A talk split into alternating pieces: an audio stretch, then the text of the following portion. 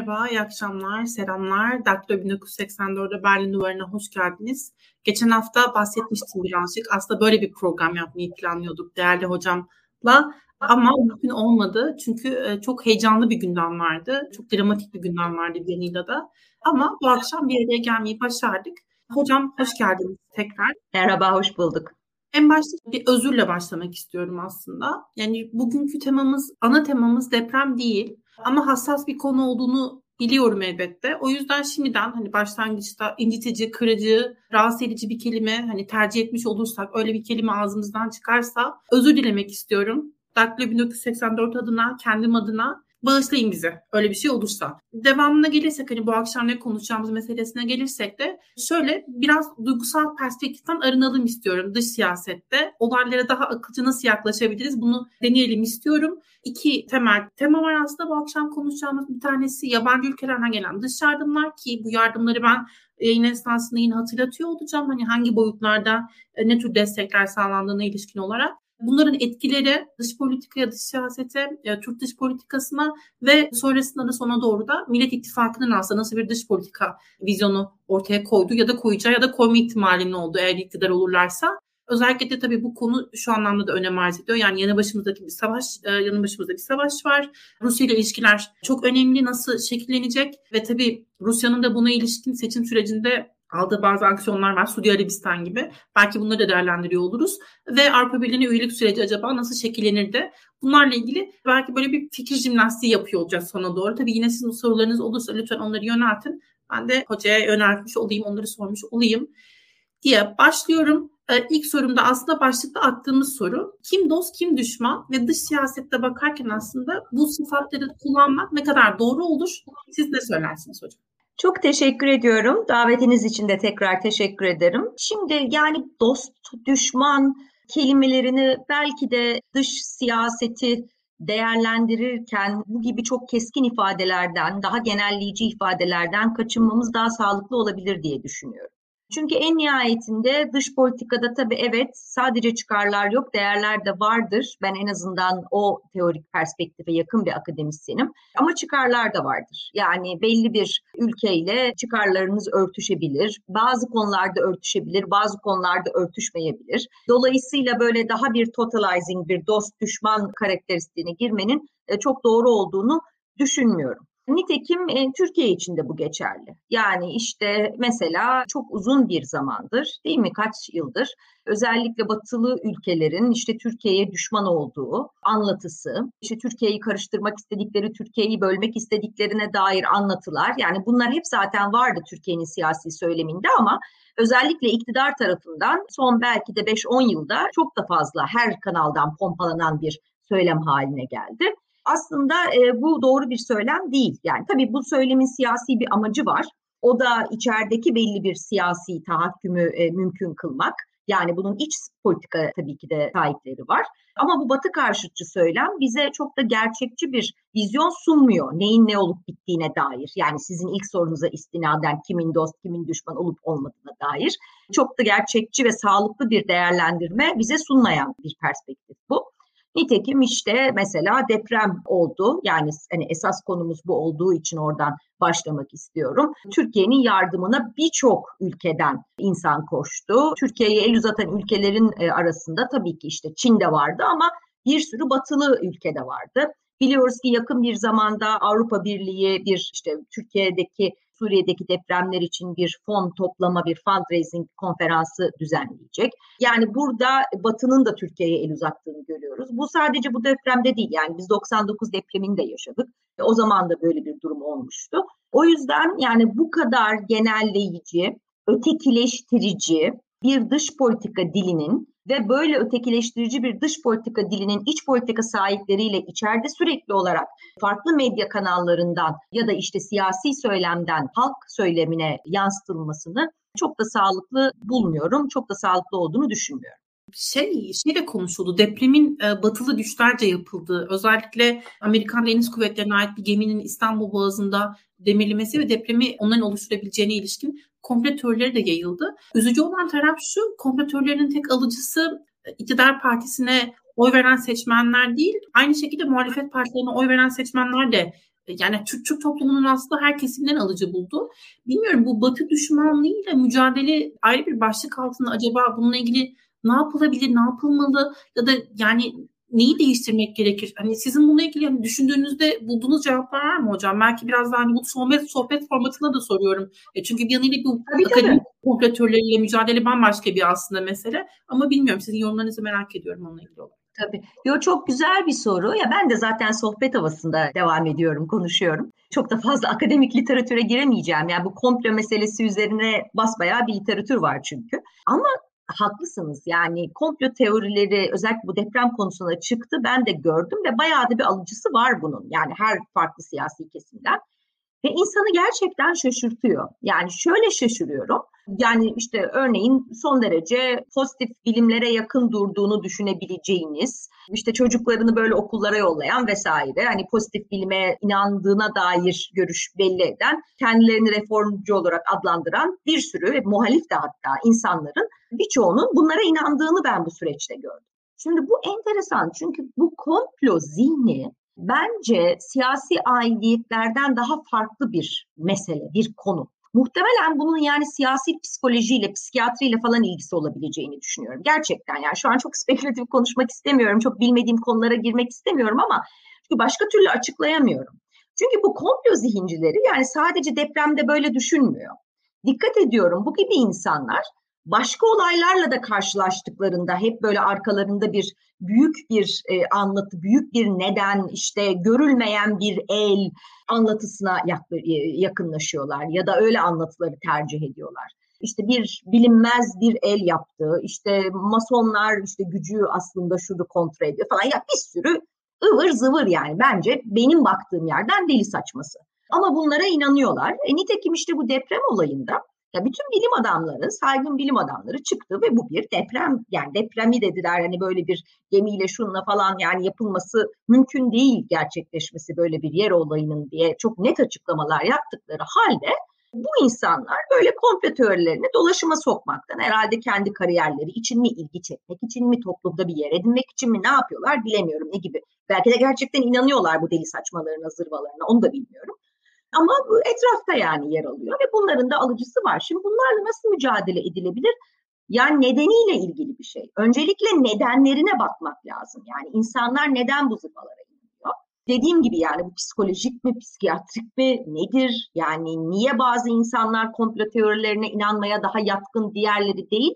Bununla ilgili son dönemlerde bayağı bir kitaplar, makaleler yazıldı. Çok takip ettiğimi söyleyemeyeceğim. Yani benim çok birebir çünkü e, çalışma alanlarımla ilişkili değil ama yani bir bakmak lazım muhtemelen. Ve benim gördüğüm bu popülizmde özellikle popülist liderler yani sadece Türkiye örneğinde söylemiyorum yani dünya örneğinde bunları özellikle destekleyenlerde bu komplo teorilerine yatkınlığın daha çok olduğunu gösteren bazı çalışmalara denk gelmiştim geçmişte.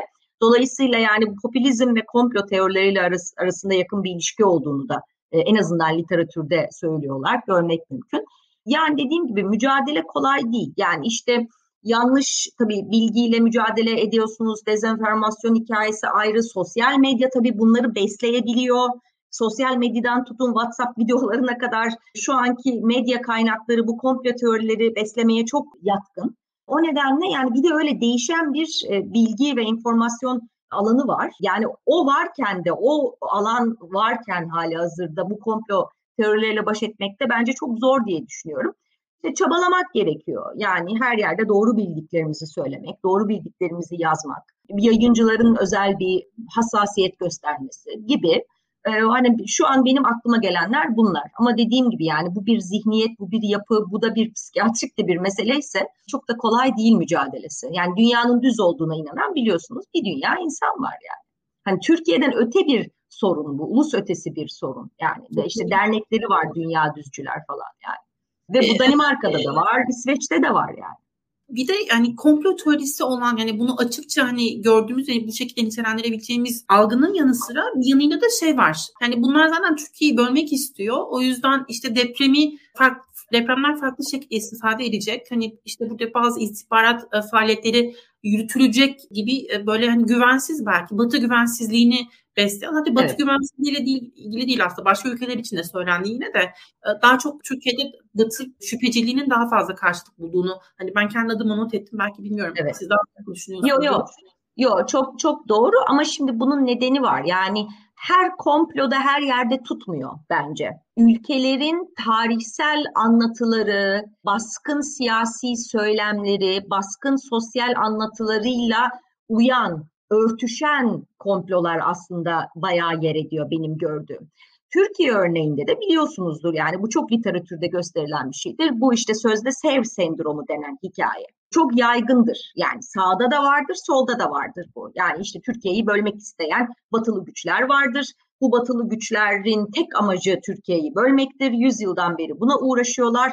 İşte zaten işte bu nerelere kadar gidiyor? İşte Lozan'ın biliyorsunuz işte gizli maddelerine kadar uzanan komplolar buradan çıkabiliyor. İşte deprem sürecinde işte depremi Amerikan gemilerinin yaptığına dair deli saçması komplolar buradan çıkabiliyor. Ama baktığınız zaman o farklı komplo teorilerinin birleştiği en azından beslendiği anlatı bu. Yani bu sev sendromu, bölünme korkusu ya da bizim e, akademik literatürde bahsettiğimiz bu ontolojik güvensizlik kavramı hikayesi. Türkiye'de de bu ontolojik güvensizliğin, bu anksiyetenin kolektif olarak e, kaynaklarından bir tanesi batı ve bölünme hikayesi. E tabii bunu yani geç Osmanlı dönemine kadar götürebilirsiniz. İşte erken dönem Cumhuriyete, Kurtuluş Savaşı'na vesaire yani batıya karşı geliştir, e, e, gerçekleştirilmiş anti-emperyalist mücadeleye yani bütün bunlardan hareketle buralarda yani bunları esas alarak siyasi sahiplerle tarafından ittirilmiş, beslenmiş söylemler bunlar ama bu tip komplo teorilerinin de güçlendiriyor. Yani en azından toplumda bir temel kazanmasına, söylendiği zaman toplumda bir alıcı bulmasına kolaylaştırıyor diyelim. Aslında bunu bilmiyorum açık büfe olarak da belki nitelendirebiliriz. Yani tabağınıza istediğiniz kadar komplo teorisini koyup yola devam edebiliyorsunuz. Eğer çok iştahlıysanız işte bu Amerikan gemilerinin depremi oluşturduğuna kadar gidebiliyor belki. Daha az iştahlıysanız hani Batı düşmanlığıyla böyle sınırlanıyor. İşte bizi bölmek istiyorlar vesaire bağlamında. Şimdi söz verdiğim gibi biraz e, yardımların boyutundan bahsetmek istiyorum aslında. Yardımları maddi ve maddi yapılan yardımlar bir de arama kurtarma faaliyetlerine yapılan destekler olarak belki ikiye ayırmak mümkün. E, bir de bir kısmı da e, az önce hocam da bahsetti. Avrupa Birliği Konseyi dönem başkanı İsveç'in öncülüğüne gerçekleşecek Döner, Donörler Konferansı. Yine yardımın böyle bir türü de var. Yine e, Avrupa İmar ve Kalkınma Bankası'nın bir buçuk milyar euroluk, o da dün açıklandı e, benim gördüğüm kadarıyla. Yine bir başka e, kredi yoluyla e, bu yardımların yapılması planlanıyor. Sivil inisiyatifler söz konusu, kıyafet, gıda ve Hollanda'da mesela hani bunu tahmin ediyorum herkes bir şekilde görmüştür. Sosyal medyada da çok aslında görünürdü çünkü. Hollandalı Türk sanatçı Karsu'nun da e, katıldığı bir televizyon organizasyonu vardı. Bu arada benim tabii yayın içerisinde aktaracağım verilerin güncel olmama ihtimali olabilir. Gözden kaçırdığım kısımlar olabilir. Yorumlarda arkadaşlar hatırlatabilirler. Hani dikkatten kaçmaması gerektiğini düşündüğünüz hani önemli yardımlar ya da destekler varsa. Yine ya da ben Almanya'da olduğum için Köln'de yaşadığım için Almanya yönünden gelen yardımları daha iyi takip edebildim. Bir de Almanya'dan gelen arama kurtarma faaliyetlerine ilişkin yardımların çoğu bizzat Köln'den yapıldı. Hatta bu havalimanı ya bizim görselde de kullandığımız doktor bizim eyalette yaşıyor, bizim hemşerimiz. O yüzden havalimanında falan karşılandığında da aa, keşke ben de gitseydim diye düşünmedim değil. Neyse bir başka not yine Alman İçişleri ve Dışişleri Bakanları deprem bölgesine geldiler. Onlarla ilgili şöyle ilginç bir detay var. Onu vurgulamak isterim. E, belki siz de hocam yorumlarınızı eklersiniz sonrasında. Resmi karşılama talep etmeksizin onlar bir ziyaret gerçekleştirdiler. Özellikle arama kurtarma faaliyetleri aksamasın diye böyle bir tercihte bulunmuşlar. Tabii işte bütün ülkelerin yardımını mesela hani birkaç örnek vermek gerekirse yine öndeki notları da bakıyorum. İşte Amerika Birleşik Devletleri'nin 85 e, milyon dolarlık bir e, acil insani yardım sağlama kararı aldığını görüyorum. E, Çin'in e, arama kurtarma ekiplerini yolladığını görüyorum. Yine Azerbaycan, Japonya, El Salvador birçok ülke e, kendince bazı desteklerde bulundu. Avrupa Avrupa Sivil Koruma Mekanizması aslında Türkiye'nin de bir parçası olduğu mekanizma aracılığıyla da yönlendirildi kimi yardımlar. Şimdi birazcık Türkiye'nin bu sorumlu ilişkilerinin olduğu ülkeler üzerinden gitmek istiyorum. Mesela Yunanistan, mesela İsrail E, burada bir, bir de deprem diplomasisi diye bahsettiğimiz bir mesele var. Yine e, aslında hocam size sormak istiyorum o meseleyi. Hani onun nasıl etkilerinin olabileceği ya da hani onunla ilgili gözlemlerinizin ne olduğu meselesi. Bir de mesela ben bunu çok önemli buluyorum. Güney Kıbrıs'ın yardımlarına izin verilmemesi meselesi. Hani arama kurtarma faaliyetlerinin aksadığı ile ilgili çok fazla eleştiri yapıldı. Acaba Güney Kıbrıs'ın hani burada yapacağı yardımlar nasıl etkiler doğururdu? Yani bilmiyorum acaba daha buna karşı çıkmak ya da bu yardımı engellemek doğru tavır mıydı? Bunu da sormak istiyorum. Ama soruları böyle biriktirirsem belki siz unutursunuz. O yüzden ben bir noktada keseyim. Ama şeyi de hatırlatayım yine yani izleyicilerimize. Hükümete izin verilmeyen ülkelerin yardım etmesi mümkün değildi. O yüzden hiçbir ülkenin kendi başına inisiyatif alıp yardım götürme şansı ihtimali yoktu diye bu soruyu noktalıyorum burada. Hocam ne söylersiniz? Bu benim ifade ettiklerim var. Evet, şimdi bayağı bir şey var burada tabii. Öncelikle şunu söylemem lazım. Yani şimdi güzel bir şekilde listelediniz bu yardımların bir kısmını. Orada aslında insanı belki kişisel olarak da üzen, yani o esnada yani bütün bu deprem faciasını izlerken, görürken, sürekli ekranda gelişmeleri yani kahrolarak takip ederken şunu dikkatimi çekti ve bunun başkalarının da dikkatini çektiğini daha sonraki konuşmalarımızda, sohbetlerimizde gördüm. Yani bu özellikle yabancı ekiplerin e, eforları sanki göstermeme, sanki ona dikkat çekmeme, mümkün olduğu kadar marjinalize etme çabasının birçok özellikle televizyon kanalında ben olduğunu şahsen gözlemledim. Bu çok ayıp bir şey. Ama tabii hükümet tarafından da anlaşılabilir bir şey. Çünkü yani bütün deprem boyunca biliyorsunuz ana politikaları her şeyi son derece etkin bir şekilde yapabildiklerini, müdahale ettiklerini halka bunu ikna etmekti. Tabii ikna edebildiklerini zannetmiyorum ama muhtemelen yani bu işte e, karartmayı ya da işte o yardımı çok fazla öne çıkartmamayı da bu genel politika bağlamında hani kimseye ihtiyacımız yok politikası bağlamında okumak mümkün. Oysa biliyoruz ki depremin olduğu ortaya çıkar çıkmaz hemen İçişleri Bakanlığı acil alarm vererek işte yani sabaha karşı deprem olduktan 5 dakika sonra takriben yabancı ülkelerden, devletlerden yardım için çağrıda bulunuyor Türkiye. Yani durumun gayet farkında ve bu desteği talep ediyor. Ha ama o destekle ilgili çok da fazla kamuda çok da fazla dillendirilmiyor ya da dillendirilen ülkeler Türkiye ile ya da işte rejimle ilişkisinin önemsendiği bazı ülkeler işte Katar gibi vesaire falan. Yani orada da bir seçicilik olduğunu görüyoruz yani ne yazık ki. E, böyle bir tablo var. Bence bunu bu, bu önemli. Yani çünkü o Türkiye'nin Türkiye'den başka dostu yok ya da iki üç tane dostu var. Diğerleri zaten başta Batılılar olmak üzere Türkiye'ye düşman narratifinin bu yardımların prezente ediliş biçiminde bile bence gö- kendisini görmek mümkün. Yani en azından bence bunu görüyoruz. O önemli. İkincisi, Güney Kıbrıs konusunu bilmiyorum. Çünkü en son ben sanki izin verdiler diye okumuştum. Ver, verdiler mi vermediler? Efendim? İzin verildi gibi bir açıklama yapılmış. Güney Kıbrıs tarafından evet. Türk Dışişleri Bakanlığı bir açıklama yapmış, karşı açıklama. Yani bunun işte bir istismar olduğu ve böyle bir yardımın kabul edilmediğine ilişkin olarak. Yani ben en son öyle gördüm, öyle baktım. Ama sizi yanlış yönlendirmek istemem yine. Ama bilmiyorum hani biz, en azından varsayım olarak belki not edip bunun üzerinden konuşabilir miyiz? Yani Güney Kıbrıs'ın... Tabii kadın... yani bence saçma bana, bana sorarsanız. Yani benim kişisel görüşüm yani bu kadar büyük bir trajedi yaşanırken şu yardım etsin ama bu etmesin diyebilme lüksünde herhalde değiliz diye düşünüyorum. Nitekim üç gün boyunca müdahale edememiş neredeyse bir devletimiz var. İnsanların canlı canlı enkazda öldüğü, yakınlarının seslerini duyarak ölümlerine şahit oldukları bir deprem yaşadık. Bu kadar kamunun, devlet kapasitesinin çöktüğünü, bütün kurumlarıyla beraber çöktüğünü canlı yayında izlemiş bir milletin halkı olarak herhalde yok Güney Kıbrıs, yok Yunanistan, şu bu, bunlar gelsin, bunlar gelmesin gibi seçici bir e, yaklaşıma yardım konusunda öyle bir lükse sahip olmadığımızı düşündürttü bana bu devletin kapasitesizliği ve kamunun tamamen çöküş biçimi. O yüzden benim kişisel düşüncem açıkçası. Yani yardımların e, boyutu bir yana bu yardımın organize edilmesiyle ilgili de çok ciddi sıkıntılar oldu aslında. Tabii tabii tabii. Onlar hep işte yazıldı, söylendi ve bence önümüzdeki aylarda, günlerde daha da çok ortaya çıkacak diye düşünüyorum. Yani kapasitenin zaman içerisinde nasıl yok edildiği, olan kapasitenin de bu yönetim biçimi dolayısıyla işleme sokulamadığı, operasyonel hale getirilemediği, dolayısıyla var olan kapasitenin dahi kullanılamadığı gibi bence birçok mesele ortaya çıkacaktır. Şimdi bütün bunların konuşulduğu yerde ki bunun uzmanları var, alanda çalışan insanlar var. Benim bunlarla ilgili bir şey söylemem belki doğru olmaz ama bütün bunların görüldüğü, okunduğu, bilindiği yerde yani şu yardım etsin, etmesin falan öyle bir e, ayrıma girebileceğimizi düşünmüyorum. Ha, şimdi bütün bu yardımlar bir deprem diplomasisini başlatabilir mi sorumuza gelecek olursak, işte özellikle orada tabii ki Yunanistan ilk akla gelen ülke oluyor. Malum işte 99 depreminden sonra da çünkü Yunanistan'la bir yakınlaşma dönemi olmuştu. Yani ben olsa bile bunun çok kısa vadeli olabileceği olacağı düşüncesindeyim.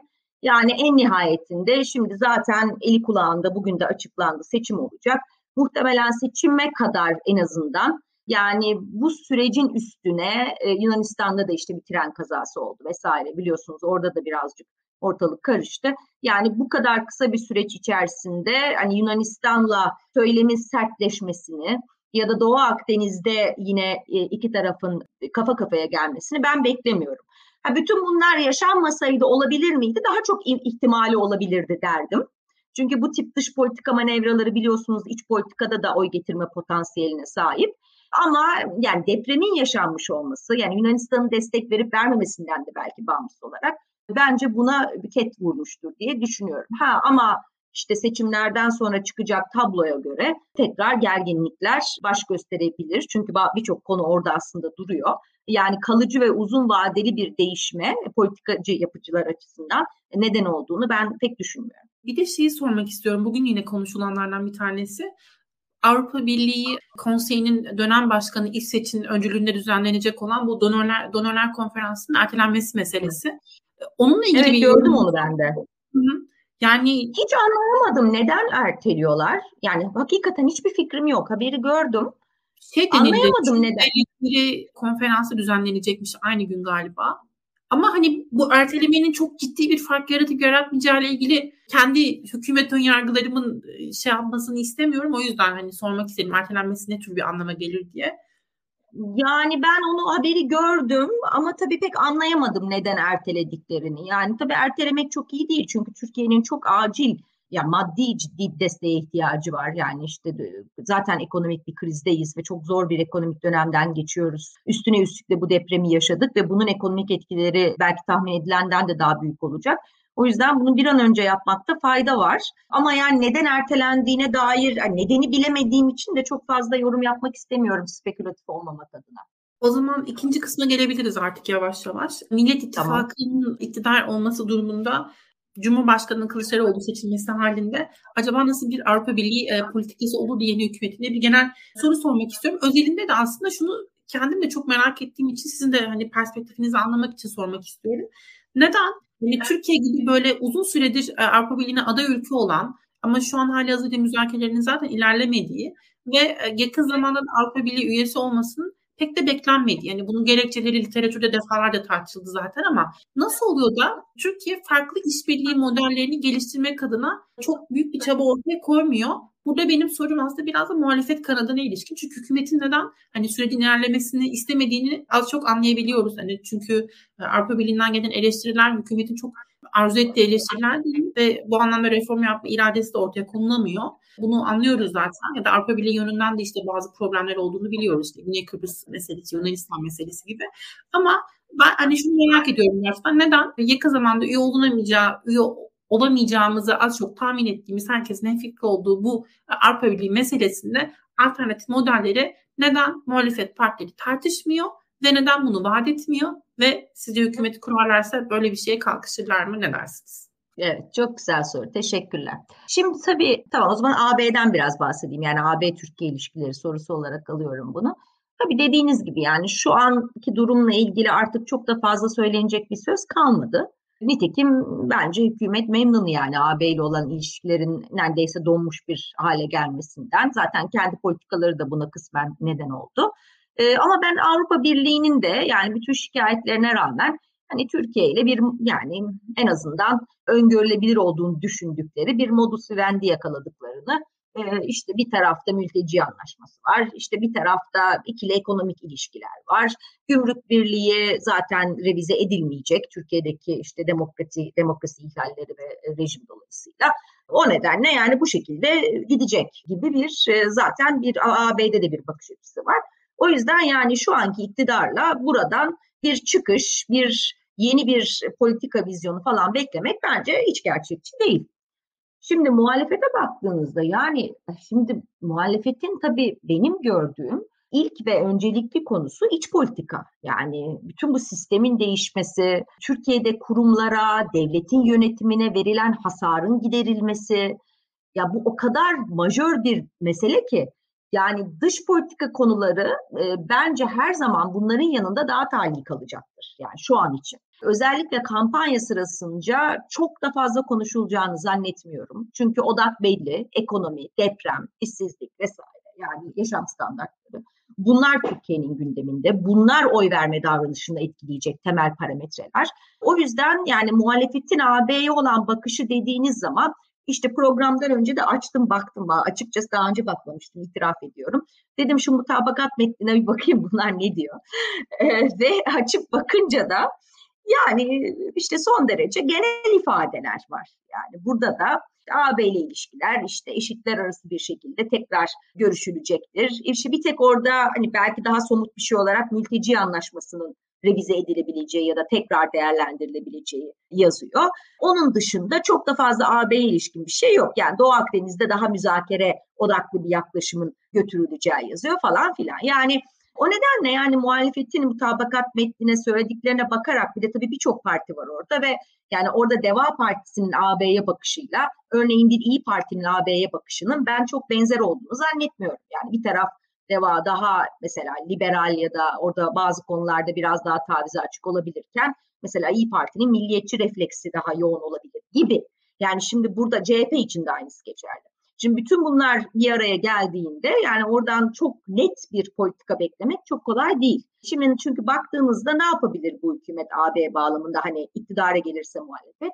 Tabii ilk yapabilecekleri gümrük birliği revizyonu başlayabilir. Çünkü demokrasiye dönecekler. Yani onu taahhüt ediyorlar. Ya ben onu yapacaklarına da inanıyorum. Demokrasiye dönüp de rejimi değiştirdikleri zaman zaten gümrük birliği müzakerelerinin önündeki temel engel kalkmış olacak ve o başlayacak. Aslında bu önemli bir şey. Yani gümrük birliği müzakereleriyle beraber çünkü yeşil dönüşüm ajandası da konuşulmaya başlanacak. Çünkü o ticaret politikasıyla alakalı birbiriyle. Yani bu gibi alanların ben tüm bu partilerin hem fikir olabileceği konular olduğunu düşünüyorum muhalefet partilerinin. E, çünkü bunlar Türkiye'nin yönetim şekliyle e, alakalı da konular aynı zamanda. Bir kere buradan bir ilerleme e, gerçekleşecektir. Şu da gerçekleşecektir. Yani muhtemelen Türkiye'nin üyelik perspektifinin tekrar canlandırılmasını isteyebilirler. Buna dair net bir şey göremedim. Belki ben atladım bilmiyorum mutabakatta. Ama tabii ki üyelik dediğiniz zaman işte Kıbrıs engeli var. Yunanistan engeli var. Doğu Akdeniz itilafları var. Yani bunlarda ama yine de bir muhalefet hükümetinin daha müzakereye açık olması, dilini değiştirmesi, söylemini değiştirmesi bile ilişkileri biraz daha normalleştirecektir diye düşünüyorum. Yani o anlamda da olumlu bir etkisi olacaktır. Ama bundan öteye baktığınız zaman mesela mülteci anlaşması ne olacak? Emin değilim. Yani tekrar görüşeceğiz diyorlar ama nasıl görüşecekler? Nasıl bir değişiklik öngörüyorlar? Nasıl yapacaklar yani bilemiyorum. Dolayısıyla orada bir sürü soru işareti var.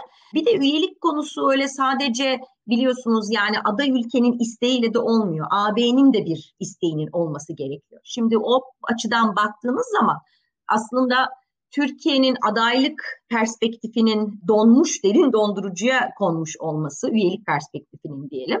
Aslında AB'nin şu bakımdan işine geliyordu. Yani zaten Türkiye demokrasi değil, dolayısıyla artık bunu konuşmamıza gerek yok. Yani Türkiye ile ilgili diğer bütün endişeleri vesaire yani kaygılar, endişeler, tart, siyasi tartışmaları yapmanın bir anlamı kalmıyordu. O anlamda bir kolaylıktı. Şimdi tekrar demokrasiye dönüp de kapıyı çaldığınız zaman tekrar o tartışmalara girilecek. Yani işte bu 20 yıl önceki tartışmalar. Yani Türkiye alınır mı alınmaz mı işte şu an, ama tabii o esnada işte Kıbrıs'ta üye Yunanistan'da üye nasıl bir politika değişikliği olur? Nasıl bütün ülkeler buna bir de bu 20 yıl yaşandı arada yani öyle bir O 20 yılda zaten Türkiye'nin üyeliğine çok da olumlu bakmayan birçok kamuoyu daha da negatife döndü. Yani 20 yıldır onlara garp edilen bir otoriter Türkiye, bir Erdoğan imajı var. Yani bizim yaşadığımızdan da çok daha farklı bir tahayyülü belki de görüyorlar televizyonlarında işte ya da gazetelerinde okuyorlar. E, o nedenle e, o intibayı değiştirmek, tekrar o momentumu yakalamak çok zor. Ha, imkansız mı? İmkansız demeyelim. Yani çoğu Türkiye'nin biraz neler de yapacağıyla ilgili. Nasıl kendisini dönüştüreceği, yani ben hep şu analojiyi seviyorum. Yani yeni yüzyılda Cumhuriyeti tekrar baştan, seri baştan nasıl kuracağı, kurabileceği bütün bu güçlerin dolayısıyla Avrupa ile ilişkileri diğer tabii aktörlerle de olduğu gibi nasıl daha rasyonel temellere oturtabileceğiyle alakalı. E, çünkü eğer bunu yapabilirse aslında Avrupa'da şöyle bir son dönemde bir gelişme var. Yani o, o gelişmelerin bir parçası olmak için Türkiye aslında gayret gösterebilir. E, şimdi biliyorsunuz Rusya-Ukrayna savaşı var. E, ve Rusya-Ukrayna savaşını takiben Rusya'ya, e, pardon Ukrayna'ya adaylık perspektifi verildi. Aynı şekilde Moldova'ya da verildi. Hatta Gürcistan'a da yani onlara biraz daha uzak bir perspektif verildi ama yani aday olabilecekleri ifade edildi. Şimdi dolayısıyla genişleme sürecinin tekrar canlandığı ya da canlanabileceği bir dönemden geçiyoruz. Ha, kolay olmayacak bu işler tabii ki yani Rusya-Ukrayna savaşı ne zaman bitecek belli değil. Ne şekilde bitecek, bittiğinde Ukrayna ne halde olacak bunlar belli değil. Yani bunlar belli olmadan e, net bir şey söylemek zor ama en azından genişleme perspektifinde politikasında Batı Balkanlarda da dahil olmak üzere bir hareketlenme son dönemde söz konusu. Hani şu da deniyor yani evet belki tam üye olamayacaklar ama işte belli politikaların parçası olurlar. İşte daha farklılaştırılmış entegrasyon için belki ileride kurucu anlaşmalarda değişiklik yapılabilir. Yani biliyorsunuz AB'nin o kurumsal yapısı hantaldır ama yani bir yerde görüş birliği çıktıktan sonra da e, harekete geçebilir. E, dolayısıyla o tartışmalara en azından eklemlenebilmek için muhalefetin bunları yakından takip edip Türkiye'yi dönüştürmekle birlikte bu tartışmalara da bir yerden eklemlenmesinin ben Türkiye'nin uzun vadeli çıkarları içinde olduğunu düşünüyorum. Yani orada bir fırsatları var aslında. Hocam diyete başlayınca diyetisyenler der ya hani adam aşama aşama gitmek lazım. E, yavaş yavaş kilo vermek lazım. Ya da terapiye gittiğinizde de aslında küçük hedeflerle başlarsınız. Ben şeyi hani özellikle bu farklılaştırılmış entegrasyon meselesini sordum. Hem kendim bu alanda çalıştığım için hem yanıyla gerçekten anlamakta zorlandığım için. Çünkü burada küçük hedeflerle acaba hani e, çok daha hem Türk Türkiye'nin demokratikleşmesine zemin hazırlayabilecek hem de kamuoylarının belki desteğini kazandırabilecek formüller nasıl olabilirdi diye kafamda hep geçiyor. Ama buna aynı şekilde muhalefetin aynı heyecanla yaklaşmadığını görmek beni tabii ki üzüyor. Çünkü gençler için de çok ciddi bir e, burada şey var. Yani biz hepimiz artık Erasmus kuşaklarıyız. Ama bunun e, etkisini görmek güç. Bunu anlamıyorum o yüzden. Yani ben şöyle diyorum hani tekrar başa döneceğim ama yani iç meseleler hani o kadar majör ki şu an. Yani Ama belki bir şey söyleyebilir miyim? Oraya gelemiyorlar belki yani. Kamuoyu yani yapılan araştırmalarda kamuoyu %50'nin üzerine bir oranla Avrupa Birliği üyeliğine destek veriyor evet. Türkiye'de. Ve hani desteklemeyenlerin oranı da çok az. Yani arada fikir belirtmeyenler vesaire var ama sanırım desteklemeyenler %20'den az olsa gerek ciddi bir Avrupa Birliği destekçisi kamuoyu var. Hani bütün bu e, batı fobiye rağmen, bütün bu çeşitli şüpheciliklere rağmen insanlar Avrupa Birliği'ni bir umut olarak görüyorlar.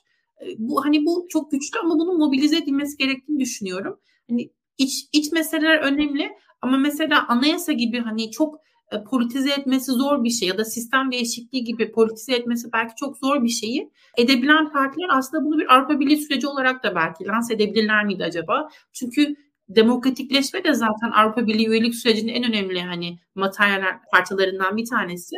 Tabii bunlar benim hani kendi kişisel fikirlerim. Demek ki muhalefetteki siyasiler hani bunun iyi sonuç vereceğini düşünmüyorlar. E tabii onların her düşündüğü doğru mu derseniz hayır değil.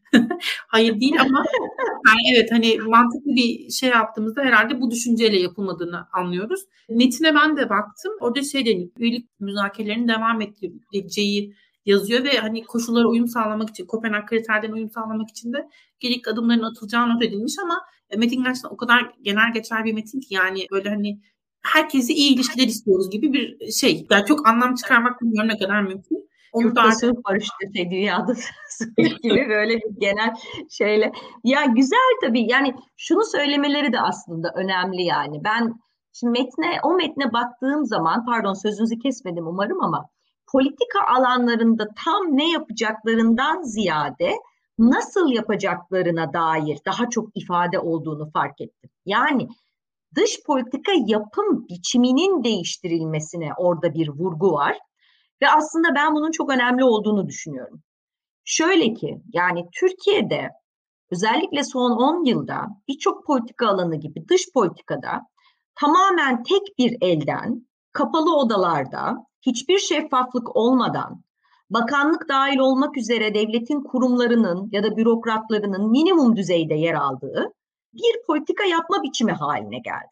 Dolayısıyla bizler mesela neden belli dış politika hamlelerinin yapıldığını anlamaya çalıştığımız zaman karar alma sürecine dair bir bilgi edinemiyoruz ya da çok ciddi bir çıkarımda bulunamıyoruz çünkü bilmiyoruz çoğu zaman. Ama şunu yapabiliyoruz. Yani sonuçlardan işte gidip ya da işte belli trendlere odaklandığımız zaman ki işte yayınlarımızda bu var. Şunu söylemek mümkün hale geliyor. Yani dış politika Türkiye'de son yıllarda özellikle inanılmaz derecede iç siyasetle beraber düşünülmesi gereken, iç siyasetin bir aracı haline gelmiş olan bir aparat. Yani ülkenin orta ya da uzun vadeli çıkarlarını gözetmekten ziyade yönetimin nasıl iktidarda kalacağını garantiye almanın bir yolu, yollarından biri olarak kullanılan bir aygıt. Şimdi dış politikayı bu şekilde yapmak var. Bir de dış politikayı kurumları da içerleyecek şekilde ülkenin uzun orta vade çıkarlarını tabii yani her halükarda ulusal çıkarda siyaseten tanımlanan bir şeydir ama en azından birden fazla partinin, birden fazla görüşün, bir mutabakatla çünkü dış politika mutabakatla belirlenir. Toplumsal bir mutabakat da az çok herkesi kapsamasa da arkasındadır. Bu şekilde ve dış politikanın bütün araçlarını kullanarak yani işte müzakere bunlardan bir tanesi. Yani işte kolaylaştırıcılık bunlardan bir tanesi. Bütün bunları aslında o metinde gördüğüm zaman ki buralara referans var. Orada yani bu iç politikaya endeksi dış politika yapım süreci de çünkü aslında bu iç politikaya endeksli olmasının bir parçası. Bunun ortadan kaldırıldığını görüyoruz. Mesela Rusya ile ilişkilerle ilgili öyle bir ifade var orada. Yani bunun kurumsal bir çerçeveye oturması, daha şeffaf bir çerçeveye, daha eşitler arası bir ilişkiye. Çünkü şu an bilmiyoruz. Yani Putin'le değil mi Cumhurbaşkanı'nın kişisel bir ilişkisi var. Bir şeyler konuşuluyor, bir şeyler açıklanıyor. Tam ne konuşulduğunu biliyor muyuz? Neler üzerine anlaşıldığını biliyor muyuz? Ya da Rusya'dan ne gibi tavizler veriyoruz, alıyoruz biliyor muyuz? Bilmiyoruz. Rusya ile şu an Türkiye'nin ilişkilerinin bu rejimin güvenliğini, devamını sağlaması için kullanılan bir araç ol, olmadığını söylememiz mümkün mü? Bence pek mümkün değil. Şimdi dolayısıyla siz burada dış politika yapım biçimini değiştirdiğiniz ve daha sağlam bir kurumsal zemine oturttuğunuz zaman en azından dış politikanın bu şekilde araçsallaştırmasını minimize etme ihtimaliniz var. Bu da muhakkak daha başarılı bir dış politikaya sirayet edecektir diye düşünüyorum. O nedenle de o vurguları aslında yani tabii ki AB ile ilgili vesaire çok genel geçer içerik olarak şeyler var ama yani dış politikanın yapımına ilişkin söylediklerinin ben önemli olduğunu düşünüyorum. Bazen bir de hani literatürde çalışıldığı için bazı konuları politize etmemenin de olumlu sonuçları olabiliyor. Belki evet. bu da amaçlanmış olabilir hani özellikle seçim döneminde. Özellikle de bir yanıyla da hani muhalefetin sürekli dış destek al ya da sivil toplumun yabancı ajanlar olduğu gibi bir e, anlatı da inşa edilmeye çalışıldığı için belki buna da dikkat edilmiş olabilir diye bir yandan not edebiliriz. Ama ben muhalefetin yani kendi adıma şunu da unutmamasını isterim. Ya özellikle eğer Türkiye'de tıp doktorları, hemşireler Almanca öğreniyorsa e, burada bir dönüp gerçekten sormak lazım. Ama ben bunun sadece ekonomik sebeplerden olduğunu düşünmüyorum. Bazı standartlar var Türkiye'nin e, yetişmesi gereken. Muhalefet de umarım bunları önceliği olacaktır. Ya da kendi akışı içinde aslında tırnak içinde her şeyi devletten beklemeyip, her şeyi yönetimden beklemeyip bilmiyorum belki biz de hani sivil inisiyatifler yoluyla, belki belediyeler aracılığıyla, belki bir araya gelerek Hani bu Erasmus kuşağıysak hakkını vermek de lazım yanıyla. Belki orada gördükleri buraya taşımak. Yani hani bilmiyorum işte sosyal medyada belki denk gelmişsinizdir. Hollanda'da bir girişimcinin işte hani kapının önünde bu kuryelerin çarpışmasını hayal ettiği hani servis elemanlarının artmasını ve full hizmet yapmasını hayal ettiği bir Avrupa idesi mi yoksa hani herkesin yanıyla kendi işlerini kendi hallettiği bir refah devleti hayali mi? Bu da belki bizim üzerimize düşen bir görevdir gençler olarak diye not etmekte yarar var. Bir konu var. Bu geçen gün yine konuşuldu. Şöyle denildi. İşte Alman e, devlet e, kamu televizyonu diye bir açıklama yapmış. Demiş ki e, Kılıçdaroğlu gelirse işte mülteci anlaşması gidecek. İşte zaten onun işte tırnak içinde kapasitesi olmadığını, yeterli olmadığını da söylüyorlar gibi bir şey yayıldı.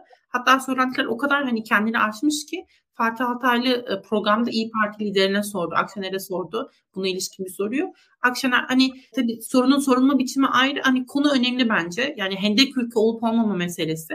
Orada Avrupa Birliği'nin rolü, Avrupa Birliği'nin sorumlulukları noktasında hani az önce siz şeyden bahsettiniz nasıl bir müzakere yürütülecek hani göçmen anlaşması ile ilgili olarak diye ama onu biraz detaylandırmanızı isteyeceğim. Hem hani nasıl bir müzakere yürütülebileceği meselesi hem burada Avrupa Birliği'nin sorumlulukları meselesi.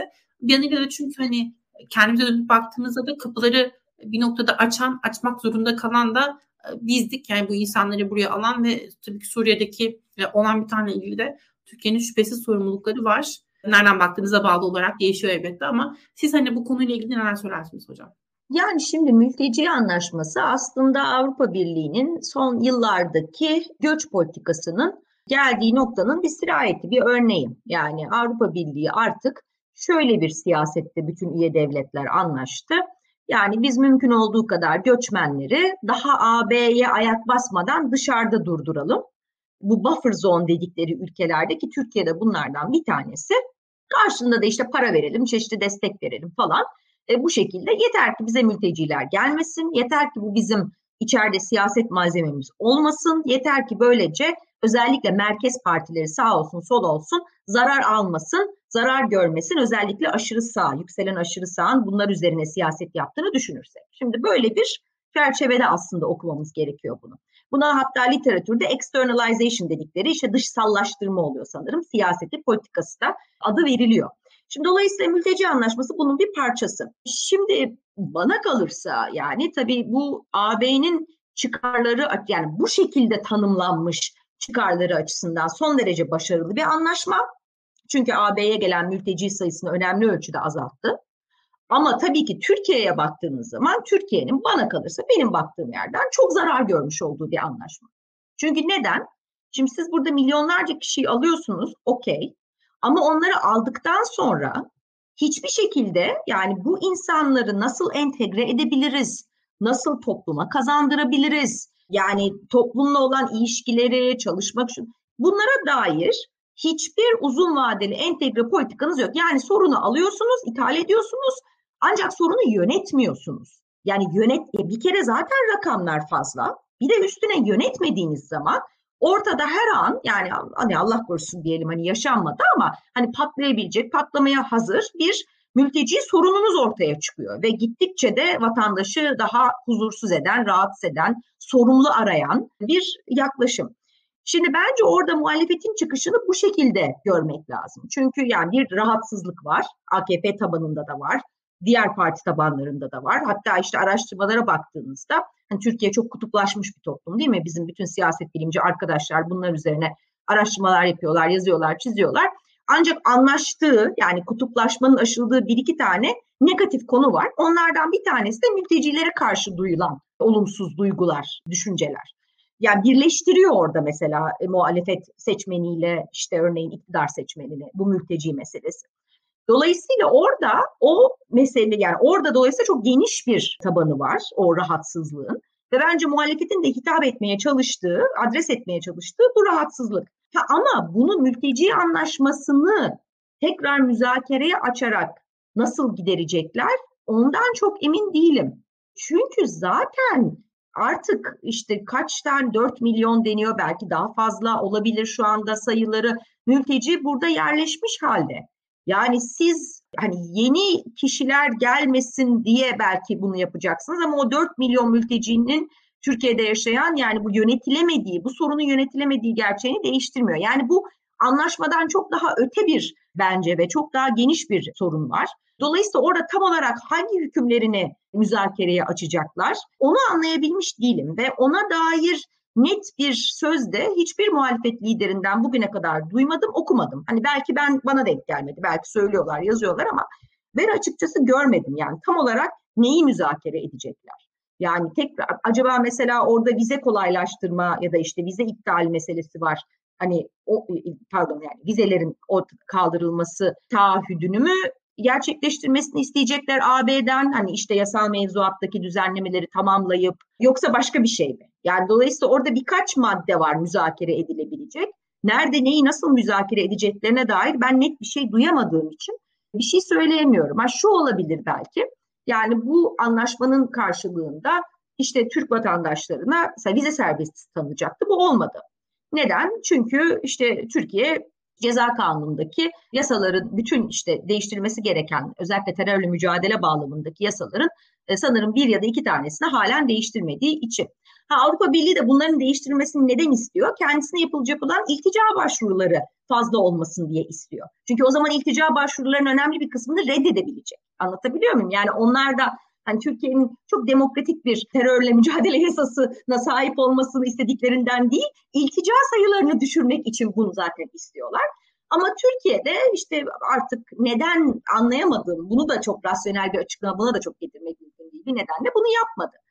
Şunu yapabilir belki muhalefet partileri, yani o terörle mücadele yasasını ya da işte bu istenilen yasa değişikliklerini tamamlayıp vize serbestisi için Avrupa'yı ittirebilirler. Yani bu belki mümkün olabilir. Ama tabii o kadar aradan da zaman geçti ki ve Türkiye'de de artık öyle bir mülteci popülasyonu var ki yani sadece mülteciler de değil yani Türkiye'den de birçok insan göç ediyor işte bu koşullarda biliyoruz. Yani bu değişen koşullarda AB buna ne kadar yanaşır onu da bilmiyorum. Yani dolayısıyla neyi ne kadar müzakere edebileceklerine dair biraz şüphelerim var. Öte taraftan hani mültecilerin bir kısmını geri göndereceklerine dair de mutabakat metninde ifadeler var. Ama bunu nasıl yapacaklar? Yani bunun da bir somut bir yol haritasını bilmiyoruz yapacaklar mı, yapabilecekler mi daha doğrusu. Ama yani burada bir rahatsızlık var, bir sorun var. Yani onunla bir şekilde ilgileneceklerini ya da en azından ona dair politika geliştireceklerine dair mesajlar veriyorlar. Ama çok da net değil tam olarak bence ne yapacakları ve ne yapabilecekleri genelde iş yükünü paylaşmak gibi bir ifade kullanıyorlar. İş yükü de değil pardon yükü paylaşmak. Hani bu yükü paylaşmakla ilgili genel bir ifade var. Sonrasında birkaç hani siyasetten duydum. Hani Suriye'nin nasıl toparlanacağı ve bu yol bu yolla belki insanları nasıl gönderilebileceği meselesi ama hani her yani maddi destek olabilir belki. Yani geri gönderilen kişilerin yaşam alanları için yani şöyle olabilir. Şu an çok spekülatif konuşuyorum tabii hiçbir fikrim yok yani derneği ne kadar yapabilirler. Yani Esad'la anlaşabilirler. Çünkü onların Erdoğan gibi bagajı yok Esad'la ki o bile yani şimdi görüşecek muhtemelen anlaş, anlaşmaya çalışacak. Hani anlaşıp hani o şekilde gitmek isteyen, gidebilecek durumu olan insanları gönderip hani onların oradaki hayat belli basic hayat koşullarını sağlamak için AB'den destek isteyebilirler. Örneğin hani böyle bir şey olabilir. Türkiye'de kalan yani geri gitmeyen çünkü zorla da kimseyi gönderemezsiniz yani. Hani gönderebilirsiniz de yani günümüzdeki koşullarda hani uluslararası hukuktu, insan haklarıydı, özellikle yani muhalefetin böyle iddiaları olacağını düşünüyorum yani şu anki iktidara göre. E, böyle bir ortamda onu o şekilde yapamayacağınız için işte maddi destek alabilirsiniz kalanlar için. Belki daha kapsamlı bir entegrasyon politikası geliştirirsiniz. Bunun için AB'den destek alabilirsiniz. Hem best practice olarak hem madde olarak vesaire. Ama bunun dışında neyi nasıl müzakere, vize dediğim konusunu tekrar müzakereye açabilirsiniz. Ama onun dışında ben bunu artık uygulamıyorum, sınırları da açıyorum dediğiniz zaman e ne olduğunu gördük işte yani. Onu işte örneğin Erdoğan onu yaptı biliyorsunuz.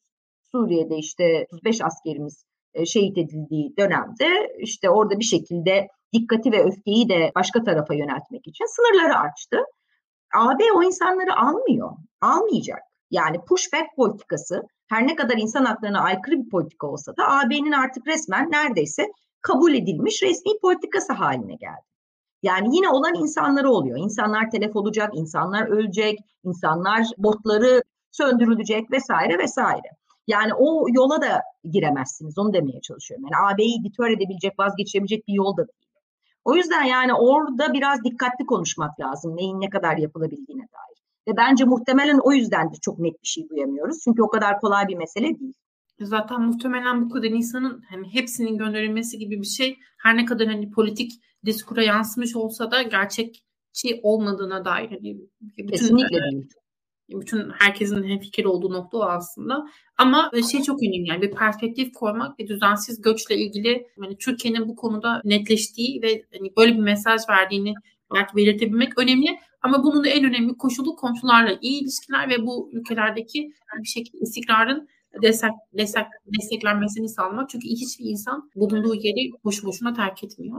Bir de Türkiye'nin şimdi kendi iç göç problemi de var aslında. Deprem bölgelerinden göç etmek zorunda kalan aslında bir sürü insan var. Ve bu insanların yeniden yerleşmesi de bambaşka bir gerçekliğe tekabül ediyor. Çünkü Avrupa Birliği konuştuğumuz için hani programı kapatmadan önce bir çok kısa bir Rusya sorusu sorayım. Rusya ile ilişkiler anlamında hani ne beklemek, ne bekleriz e, Millet İttifakı'nın iktidarında diye sorayım ve Türkiye aslında ne kadar farkında Rus yayılmacılığı tehlikesinin diye sormuş olayım hocam. Rusya, yani Rusya Türkiye için tehlike mi sizin perspektifinizden? Evet tabii ki. Tabii ki. Yani ben ikinci sorudan başlayacaktım zaten. Evet tabii ki bir tehlike. Ama ben bunun Türkiye'deki toplum ve karar yapıcılar arasında ne kadar farkında olunduğu ya da ne kadar umursandığına ya da ne kadar doğru okunduğuna dair çok ciddi endişelerim var.